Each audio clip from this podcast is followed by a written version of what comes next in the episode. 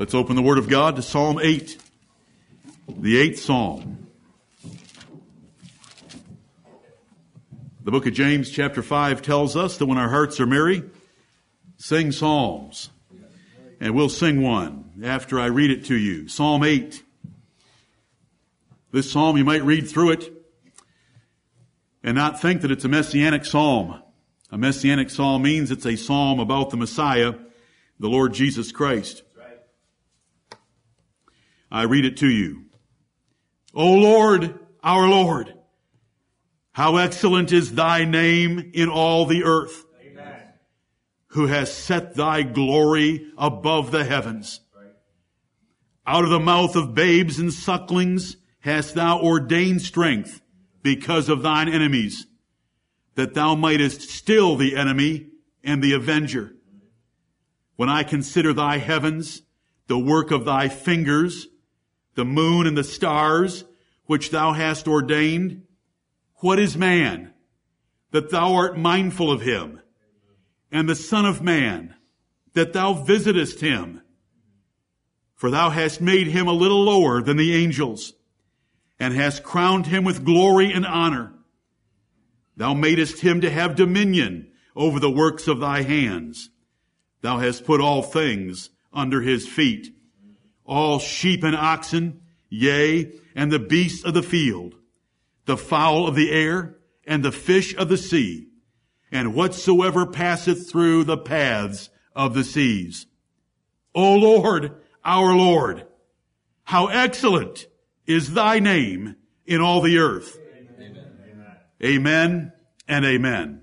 I love the exclamation points in the Word of God, which come to us via our translators who understand the emphasis that was put upon some of these ejaculatory statements of praise to our God. It begins and ends with, O Lord, our Lord, how excellent is thy name in all the earth.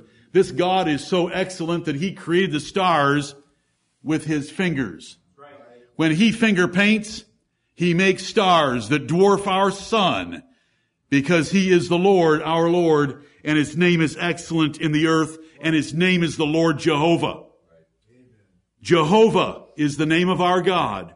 Jehovah is a special four consonants of the Hebrew language pointed up for European languages with vowels from other names of God to refer to his ultimate name, I am that I am. Now in this short psalm, in verse 2 it says, out of the mouth of babes and sucklings hast thou ordained strength.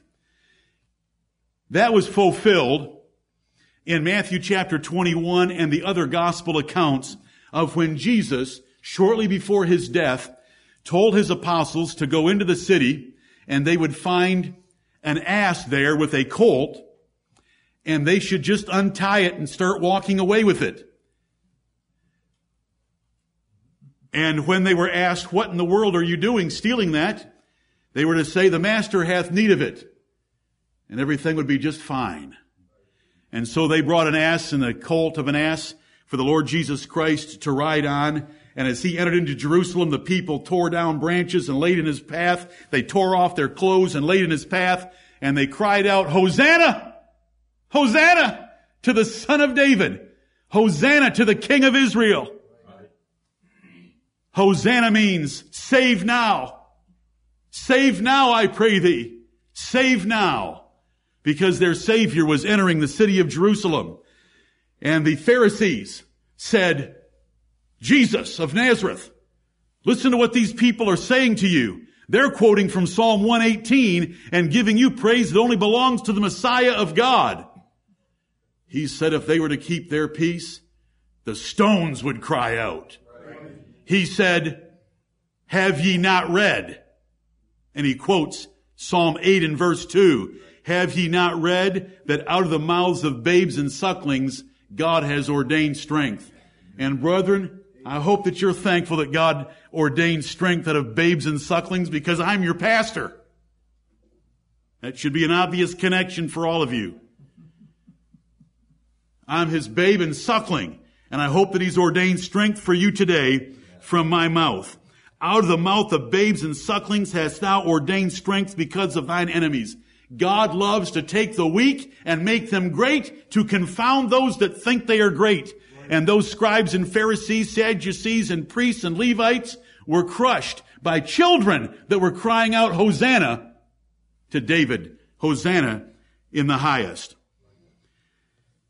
We come down to verse six. Thou madest him to have dominion over the works of thy hands. Now, if you're reading through this psalm, there's a tendency and a temptation to look at verse four, what is man that thou art mindful of him and to think of yourself? And the son of man that thou visitest him. And, and you know, in it, to a degree, it is true. But there is a higher degree of fulfillment of this psalm. We come to the fifth verse, thou hast made him a little lower than the angels. We are a little lower than the angels in comparison to the infinite height of Almighty God and has crowned him with glory and honor. And God has given us some measure of glory and honor above the rest of his creation, but that is not the fulfillment of Psalm 8. Amen. Thou madest him to have dominion over the works of thy hands. We have domesticated all kinds of animals. When we read here, all sheep and oxen. Have we domesticated and used sheep and oxen for our benefit? Indeed. And all the beasts of the field, can you go to a circus and find just about every beast of the field used to entertain crowds? The fish of the, the fowl of the air, are we able to put them in cages? And the fish of the sea, are we able to catch them and put them in our bass boat? And whatsoever passeth through the paths of the seas, you know, you go to an aquarium and you find all these creatures under black lights behind thick glass in aquariums and you think this is describing God giving dominion to man over his creation. That is to obscure the glory of this passage until you get to the New Testament. When you get to the New Testament, in Hebrews chapter 2, the apostle Paul quotes this psalm. He quotes this psalm and he says, but we don't see all things put under the feet of man. We don't see all things put under the feet of man. Down through Hebrews 2 8. What does he say next?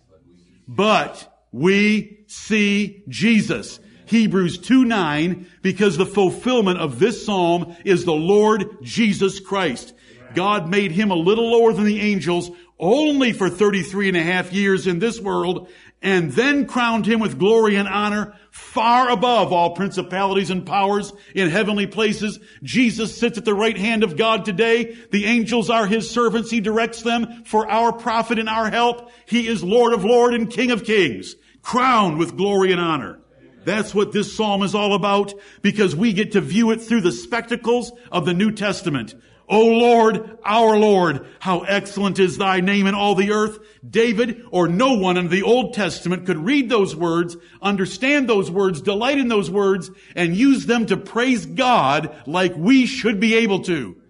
Because we know the fulfillment of this psalm in the second verse. We know the fulfillment of this psalm in verses four through eight. It is the Lord Jesus Christ in both counts because this is a messianic psalm about the Messiah, the Lord Jesus, our Savior.